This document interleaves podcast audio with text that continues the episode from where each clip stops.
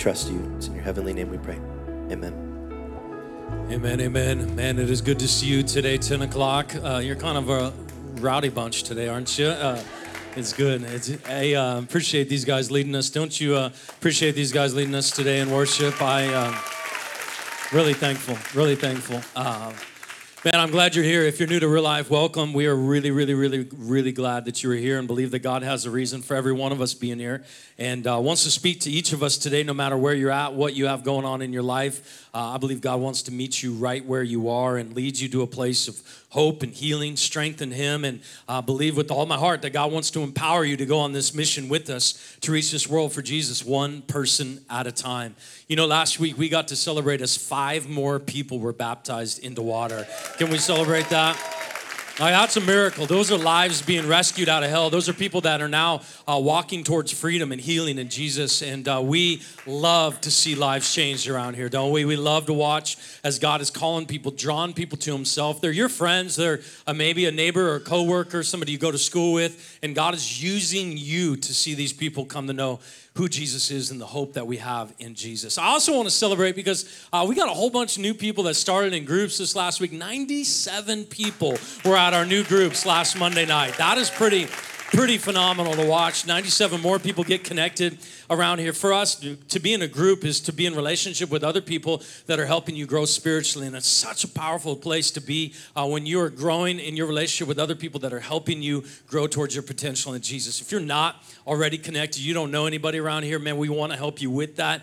That card on your seat can get that process going. We would love to talk to you even in the lobby today as you are leaving. Uh, we will introduce you to people, we'll get you connected. There's groups all over the city, all different nights nights of the week. Um, these new ones on Monday nights are meeting here with childcare and food provided, uh, trying to get these groups up and running here at our building. And so I think there's even probably still time to jump in those. And so uh, we would love to help you take that step this week and really, really excited if you do. I, I wanted to invite you to pray about something with me. Uh, often, around here, we're looking to go, okay, God, where are you at work and what do you want us to do about uh, the invitation we're sensing to be a part of what you are doing in people's lives? And it is clear that God is working through so many people here at Real Life, and we are going, okay, God, we want to jump in. We're not sure exactly what this looks like, but as we were preaching last week about the mustard seed, if you were here, uh, uh you know, God was moving in that time as we're going, hey, the kingdom of heaven is like this mustard seed that it's the smallest seed in the garden, but it grows to become this place of, of, of, massive branches, and birds of the air come and find them shelter in, in its branches, and there's a place of rest there. And people get their, their first glimpse of Jesus because the kingdom has grown in people's hearts in such this massive way. And we have this sense of call on our lives to be that kind of place of shelter as a church. And man, I think it's really practical. God has been showing our team there's there's really four key places that He's inviting us to join Him in right now. Many of you know our One Heart team. We we love to serve kids in our city through One Heart Spokane. Uh, we've been able to help over thirty thousand kids get back to school uh, every year for the last twelve years. That thirty thousand total. That's that's an amazing amount of kids that have gotten back to school with haircuts and brand new pair of shoes. Um, that team, uh, we see the need for that staff to grow, uh, to to have somebody that's actually a part of our team as a fundraiser for all the future events that God has ahead of us. And we see that as a multiplier. There are so many people in our city that want to love and serve kids. Uh, we just got to connect them with the opportunities that God is giving us. We're going to provide meals at Thanksgiving for families. That's another one where it's going to take a whole bunch of money and a whole bunch of opportunity for people to really rally and, and love and serve kids that way. Uh, we see that as a massive need to step into, as well as this. Our our recovery ministry has been growing like crazy over the last year. And it is so cool to watch as it just got started a year ago. A whole new leadership team has been raised up. And now a whole bunch more people are saying, hey, let's help more people that are stuck. They're hurting, uh, they've got habits, or they've got something that's hanging them up in life. We want to meet people at that spot and create a place of shelter that they could actually grow and know who Jesus is and know freedom in their lives. And we see the opportunity to invest in our recovery more, as well as this, our benevolence ministry. As our economy is struggling, man, there's so many people that are coming to us for help, whether it's for a, a, a housing need, a utility bill, and we are able to, to minister to them in this place of financial help. And what's so crazy is that the need is just overwhelming. If you talk to our office staff, man, the phone calls, all hours of the day, every day. It is just overwhelming to our team. We see an opportunity to expand that and create a whole ministry team uh, where people are here throughout the week helping minister to those needs. In addition to that, to actually build a food distribution room here at Real Life that we are able to practically help meet that need in people's lives. These four areas I want you to pray about because I, I believe God wants us to give financially in a one time offering uh, over and above our normal tithes November 20th and say, okay, God, we want to put a, a seed in the ground, a mustard seed. Might feel small and insignificant, but we are trusting God that you are going to do something supernatural through this. I know as the economy is tight on all of us, it's hard to consider that, but here's what I want to ask you to do pray. If God doesn't tell you to give, don't give. But if God calls you to give, man, what an opportunity to see Him do something supernatural through us as a church. Between now and November 20th, that's my, my ask to us is to pray. God, would you have my family given this? What would you have us give? Would you not have us give? God, we want to hear from you and we want to join God at work in these areas. And I think between these four areas, there's an opportunity for us to become a massive place of shelter in our city, don't you think? And to meet people right where they are and trust that God is going to do something supernatural through them, eh, through this, these ministries and this expansion that we see in front of us. Well, Pray about it, and I'm excited to see what God does and how He does it in each of us and through you. Sound good? Yes, all right. Well, I want to get to God's word together today. Would you open your Bible to Matthew chapter 18? That's where we are today. Matthew chapter 18. If you need to Google it or ask somebody nearby you, what is Matthew and where is 18? That is fine. Totally do that. Uh, we want to help everybody there. We'll have stuff on the screen as well to help you follow along today. We've been having a conversation over the last several weeks trying to understand the kingdom of God, the kingdom of heaven. The thing that Jesus talked about the most was the kingdom of God. And us as a people have a heart and a desire to know what does it mean to be a part of the kingdom and a people of the kingdom? And what is my part individually? What is our part collectively? How do we live as a part of the kingdom of god? Not the kingdom of this world or the kingdom of the life that i've been trying to build for myself but the kingdom of heaven the kingdom of god. What does that look like for us? Jesus tells these stories. They're called parables. They're kind of like a uh, a story that he paints a picture using kind of real life examples and, and he invites the hearer to look below the surface a little bit to understand what he's talking about. It creates a hunger in the hearer to go, Do I understand what he's saying? He'll often say, Hey, he who has ears to hear, let him hear. And we're all left wondering, Do I have ears to hear? Do I understand what he's saying? Am I hungry enough to kind of look below the surface and try to discern what he's saying to me personally, to us collectively. That's really the invitation of these parables is to hear with this heart that's hungry and humble and wants to know what God has to say to each of us. And so my hope is that you would have that kind of heart today and that God would speak powerfully to each of us. Let me tell you the story from Matthew 18 today. Jesus had just finished teaching about forgiveness and reconciliation of broken relationships. And Peter comes to Jesus and he asks him a question Lord, how many times do I need to forgive my brother when he sins against me? Like seven times? Jesus says to Peter, No, Peter, not seven times, more like 70 times seven or 77 times, a lot more than seven. He says, in fact, the kingdom of heaven is like a master who wanted to settle accounts with all of his debtors, all of his servants that were indebted to him. So he called one particular servant in, in to him, and um, the servant owed him bags, thousands of bags of gold, insurmountable amount of money. Master um, calls it due, and the servant falls on his knees, on his face in front of the master, begging, pleading, Lord, Master, be patient with me. I, I, I can't pay it back now, but but but I, I will if you just give me a little bit more time. I mean, the master's about to have his family thrown in prison and, and, and his wife and kids sold so that he could pay back this debt. And he's just be patient with me. And in an act of mercy, the master cancels the debt completely. The servant leaves this moment of extreme generosity and mercy finds another, another fellow servant right after he leaves the master's presence. And this fellow servant owes him like a few hundred pieces of silver. And he begins to choke this fellow servant Pay me back. Begins demanding payment from him. And, and, and, the fellow servant does exactly what he had just done in front of the master. He begs him for mercy. He says, No, no, please be patient with me. Don't, don't throw my wife, my kids in prison. Like I will, I will, I will pay you back. And he doesn't listen. Has his wife, his kids thrown in prison, him thrown in prison until he could pay back every last piece of silver. Other servants see this interaction and they're outraged. Like, how could he? They run and they tell the master. The master calls this wicked servant back to himself and says, You know, you are, you are wicked. I just forgave you of this insurmountable debt, and here you are choking out your fellow servant for, for a few hundred pieces of silver. He has him bound, he has him drug away by the, the guard and thrown into prison, tortured. And Jesus finishes this story with just a simple warning. If this is how my heavenly Father will treat you unless you forgive your brother or your sister from your heart. This is the story from God's Word. As we dig below the surface of this story, it doesn't take much digging, does it, today? There's a clear sense that forgiveness is the way of the kingdom. That the kingdom of heaven, the kingdom of God, is built on forgiveness.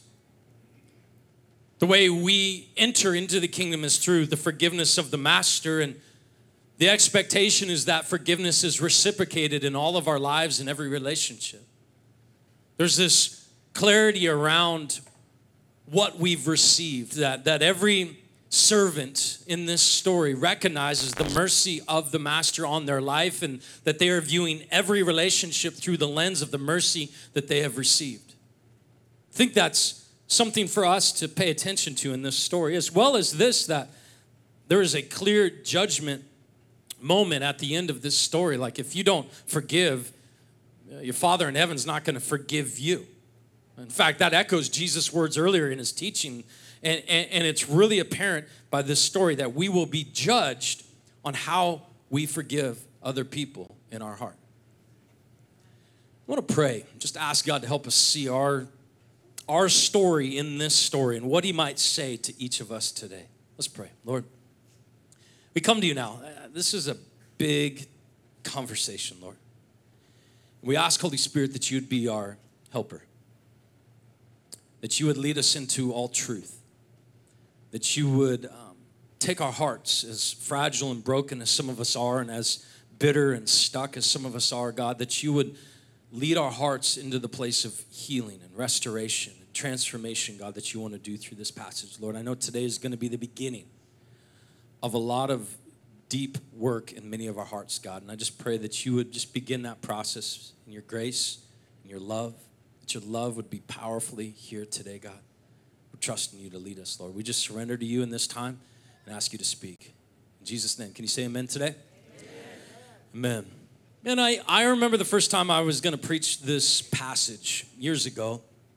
I was mowing my lawn one day, and uh, I was praying frantically as I was mowing because I had to preach the next day on this passage, and I had no clue what I was going to preach on. It was like I'd been working on it, working on it for weeks, and, and just the sermon would not flow. There was like this block in my heart, almost like a dam of like the Spirit of God could not quicken my heart and my mind to actually discern what I was supposed to say and how this sermon was supposed to go. And I was reeling and I'm praying frantically as I'm mowing. It led up to this through several years of all kinds of hurt and chaos. My wife and I had just moved to North Idaho at this point. We, I grew up in the Seattle area and uh, she grew up in Coeur d'Alene. We met at school over there in Seattle, and, and uh, I got right into ministry. And uh, God did great things in ministry as, as we were pastors, youth pastors, young adult pastors. And man, as that um, second ministry assignment unraveled, it was painful because I had just gotten hired. I was three weeks into a new job.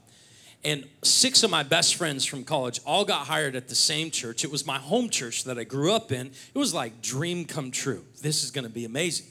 And, and three weeks into that job assignment, the, my mentor, who had really mentored me all through college, he was the youth pastor there and was now stepping into more and more roles there. Um, he came to me and he said, Hey, uh, I need to talk to you.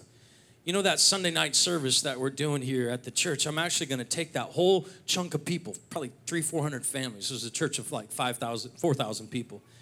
Uh, we're going to take that and start a whole new church. And I need you to kind of stay here and hold down the fort. It's like, okay. And, and over the next several weeks and months, as that transition began to happen, watching him and my senior pastor that I dearly loved and, and respected so much in my life, fighting and, and, and the brokenness, this church of 4,000 shrinking to about 1,200 over the next 18 months, and all the brokenness that was transpiring, this, this bitter root began to take hold in my heart the way I thought church should be, and the way I thought ministry would be, and the kind of people that I was gonna get to work with, and the kind of things God was gonna do through us. And all the expectation was just in the toilet. All the hopes, all the dreams, all of that was just a train wreck. And I didn't realize how bitter I had become we quit. I ended up quitting ministry altogether, running from God. I lasted like six months on my sprint. It didn't go well. God humbled me and, and, and, got me back into ministry, and this is where I was mowing the lawn. I was just a few months back into ministry, and God was really giving me opportunities to grow and preach. And, and here I am mowing the lawn, and it was like in this stuck, dammed up place, just so clearly, the Holy Spirit just overwhelmed me bro, you need to take care of your heart. What's gone on inside you and where you're at in your heart. Like you've moved on physically, but spiritually and emotionally, you are stuck. I stopped the mower right there. I did. And I, I walked inside, sat down, and I typed up an email to my senior pastor that I'd worked for, that I'd grew up underneath. And I just sent him a simple apology and, and really asking for forgiveness that I had allowed this bitterness to creep in towards him and towards that whole situation. And I'm sure it was hard for them, and he probably had no idea what to do. And I said, If there's anything that I need to apologize for, please tell me. And he emailed me right back. I was not expecting that. I kind of thought, I'll make peace, it'll be good, I'll go back mow the lawn. No, it was like instant ding, you know, like, oh. And he had a whole list of things that I had done as well. And it was so good for me to kind of take a step back and go, man, in my bitterness and in my angst and my anger and all these broken places that I had experienced, things that had been done to me, I was just as sinful and just as much of a mess as all the brokenness that was going on. And I was able to own those things, apologize to him, make amends right there over, the, over that conversation. And I walked back outside and it was just like the Holy Spirit just filled me with this message on forgiveness. I can't think help but think like some of us are kind of like we have things in our lives and people that have hurt us and situations that have gone on and, and we feel like the best way to just deal with it is just put our head down and keep after the task that's ahead of us. Maybe it's like me just mow the lawn just do the thing raise the kids keep the marriage going make more money at work just just pretend like that childhood didn't happen. Pretend like they didn't really betray you.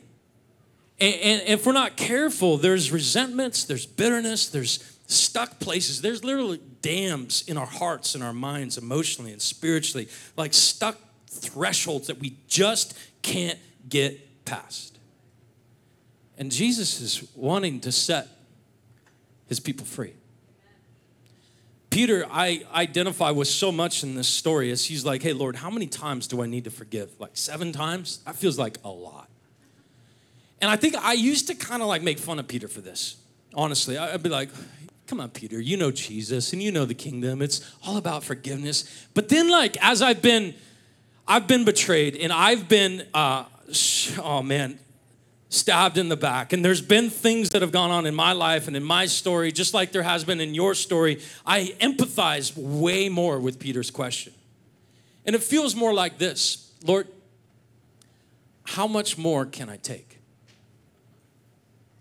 How much more pain? How much more betrayal? How much more um, angst and bitterness? And how many more times, Lord, is it going to go like this? And I, I recognize Peter's question is, is a question that comes up in many of our hearts because there's this sense underneath the surface that our lives shouldn't be painful, right?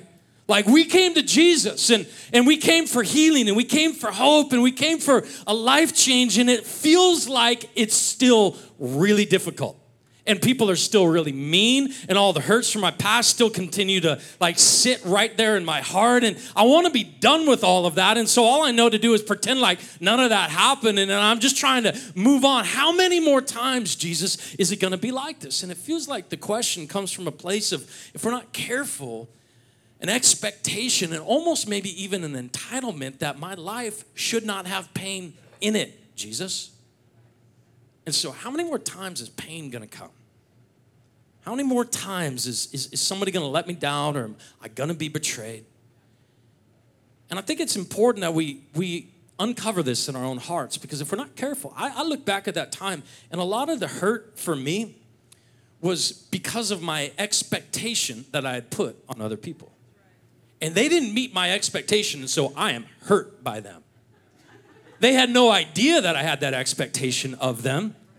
But but but I actually did, and, and so because they didn't meet my standards or my expectations, they're the perpetrator, right? They're the evil one. And I've decided in my heart that they hurt me. And if we're not careful, this kind of entitlement creeps into a lot of our relationships. And it was actually pride that enslaved me to the hurt and the bitterness that, that had, had kind of happened in those years. Was there a lot of hard stuff? Absolutely. But somewhere in there, I got justified in my anger. I got entitled to my bitterness. And it was those places that were actually damming up my heart and my spirit that the Spirit was wanting to get released. And I think about our stories and I go, man, there's probably a lot of us that struggle to, to have this sense of freedom in our hearts because pain just continues to be a part of our lives. I think it'd be good just to hear from Jesus today that that pain seems to be a part of the process. How many times? Probably like 70 times 7, Peter. A lot more than you're you're ready for. Come on, Lord. Really? Yeah, really. And you know what's so amazing about Jesus is he's not like going, yeah, it's going to be hard for you. Good thing I'm God and my life works perfectly. Jesus is our model. And he's not just our model in like all the great things, right? Oh, the healer, the, the, the one that like brings all this hope and joy in people's lives. He's also our model in, I mean, Jesus lived his entire ministry under suspicion. Always wondering who was going to betray him, always wondering who was out to get him, where this question was coming from. Are they trying to trap me in this question? Always hearing of the slander and the gossip and all the backbiting, and even watching his closest friends run for their lives in his moment of greatest need. Jesus' entire story is a story of brokenness and, and betrayal and, and suspicion and, and people coming after him, hunting him down. And if our master and our model lived this kind of a life, who do we think we are to be entitled to a pain free existence? He is our model. And so I can gently hear Jesus responding to Peter. And it's not maybe with the same tone I have in this moment, but Peter, Peter, probably a lot more than seven times. Probably way more than you're saddled up for and ready for. And I think what's so good about this warning from Jesus is just that hey, if he didn't have a pain free existence, I shouldn't feel entitled to that as well. And it just sets the, the expectation like, pain is part of the process. In fact, the Spirit of God is so good at taking pain and using it for our transformation. And so sometimes when we're resisting pain, we're actually resisting the work of the Spirit inside of us.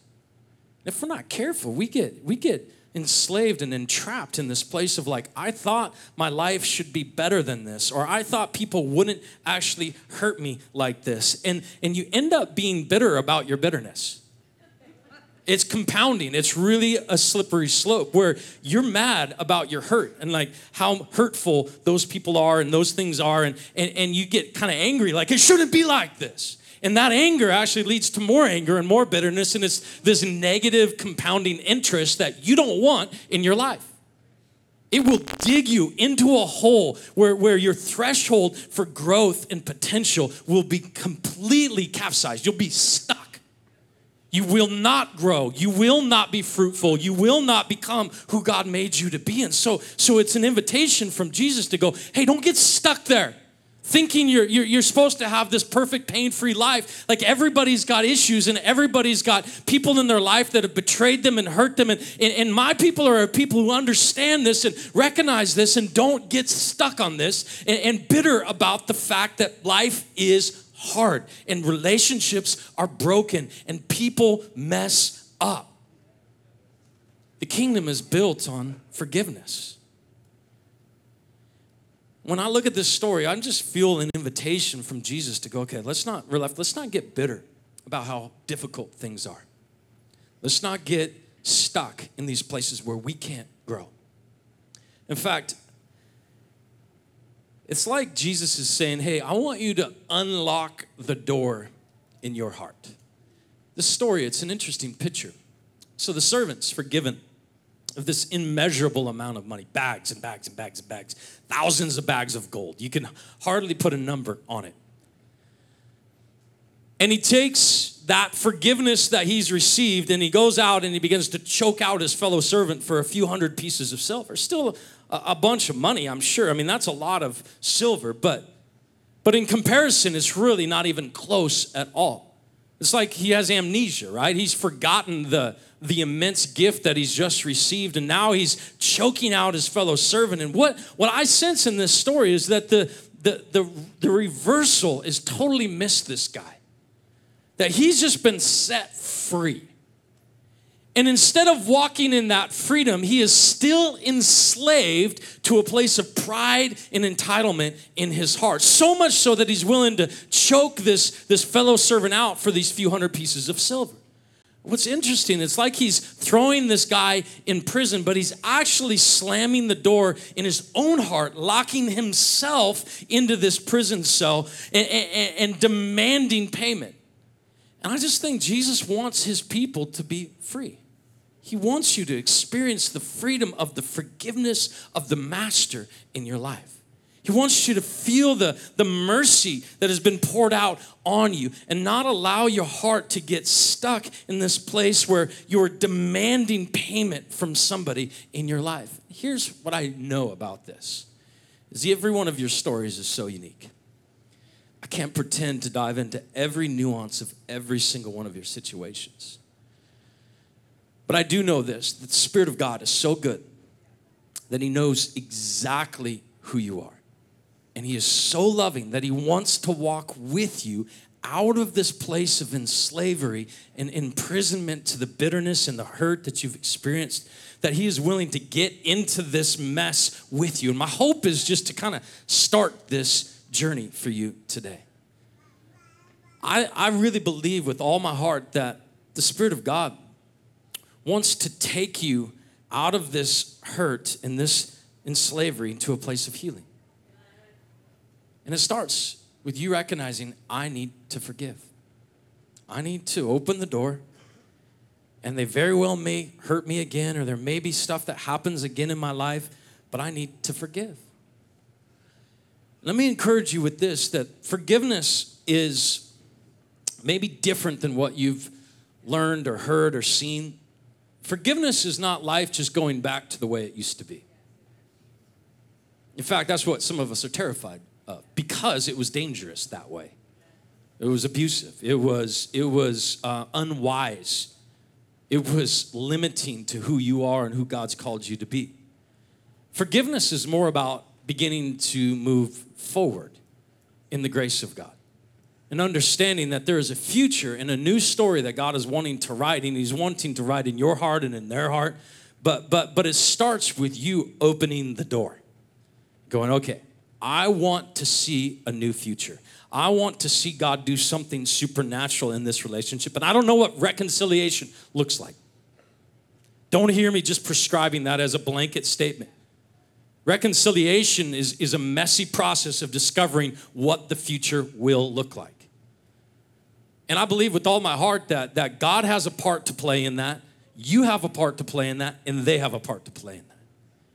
God will always be faithful to do his part. He will always bring conviction. He will always bring love. He will always remind you of his mercy. He will always work in this place towards reconciliation.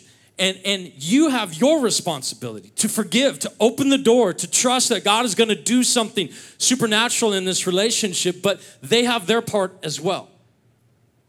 And I don't know what all those parts look like exactly, but you are not ever going to be able to do God's part and you are not responsible for their part.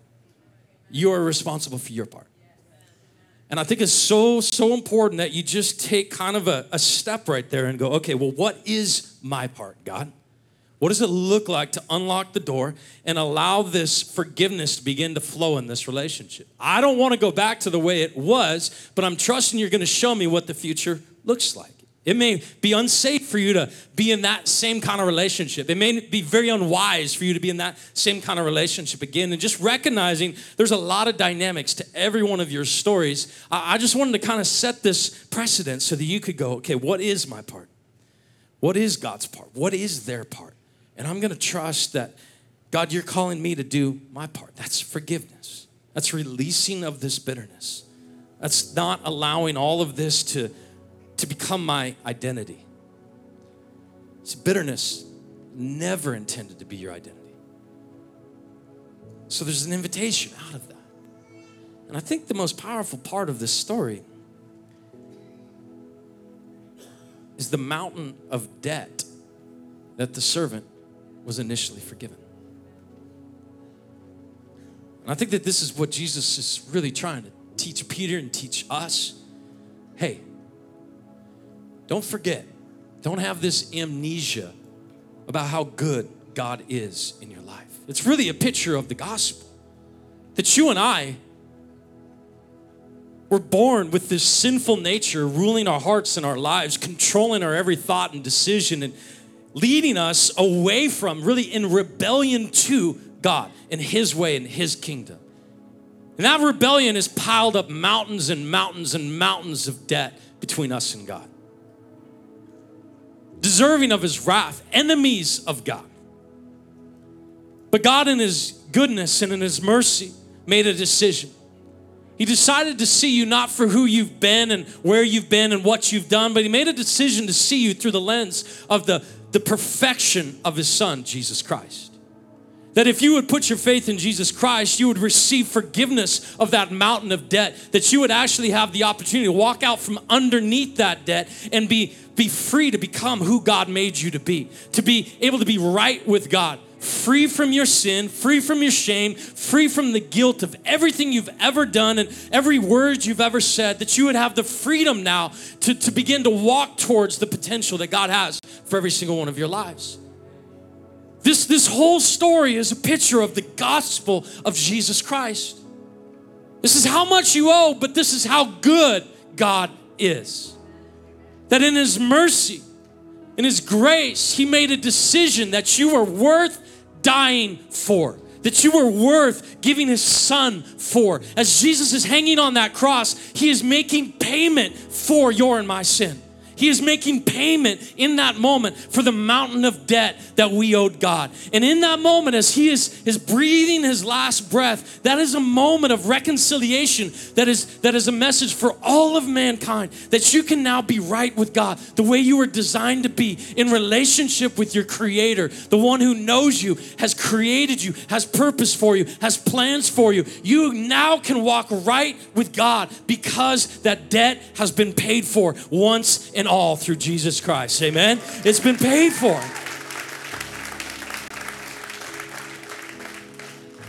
So, this is how we are to see the people in our lives. Oh, the mercy we've received. Oh, that same mercy I want to give. When did God decide to forgive you? Not when you got the books balanced. Ephesians 2. Paul says all of us lived among the world at one time, gratifying the cravings of our flesh and following its desires and thoughts. Like the rest of humanity, we were by nature deserving of wrath. But because of God's great love for us, God, who is rich in mercy, made us alive with Christ even when we were dead in transgressions. It is by grace you have been saved. That grace fills us with compassion to forgive. That mercy that we have received, that fills us with mercy to forgive those in our life. This is my hope, your life, is that we would hear this story and personally we'd go, oh God, thank you. Thank you for forgiving me. Thank you for your, your mercy, God. Lamentations 3 says that His mercy, is compassion, it's new every morning. It's not like you used it all up yesterday, it's new today. Thank you, God. Great, great is your faithfulness, God. That the sun could come up and that we could have another day of God's mercy, His compassion, His grace on our lives. How many times, Lord, should we forgive? Here's the answer every day. Great is your faithfulness, God. My hope is that the Spirit of God would speak to you about your next steps today. Maybe some of you are, for the first time, saying, I, I need that mercy from God. I need the mountain of gold, that debt, I need that paid for. Good news is Jesus offers that salvation to all. Anyone who would repent, anyone who would recognize their sinfulness, how indebted they are to God, and choose to turn. Turn from your way to God's way. Turn from yourself to Jesus right now. And in that place of humility and repentance, God fills you with the Spirit and begins to empower you to live the life that He's called you to live. This decision is marked by baptism. That's why we celebrated a little bit, little bit ago of lives being changed and people being baptized. And I want to call you to make that decision today and take that step today to be baptized. Our team will meet you in the back here in a moment. We got shirts and towels and shorts, everything you need to take that step today. We've got a tank is always full, always ready to help anybody take that first step with Jesus. Others of you, your next step is to unlock that door. You're not sure what the future looks like, so it's terrifying. But God still invites you to come out of that hole, come out of that stuck place, come out of that prison, and allow Him to walk you into that future, that healed, restored place that He invites you to. Would you stand to your feet with me today? I'd love to pray over you.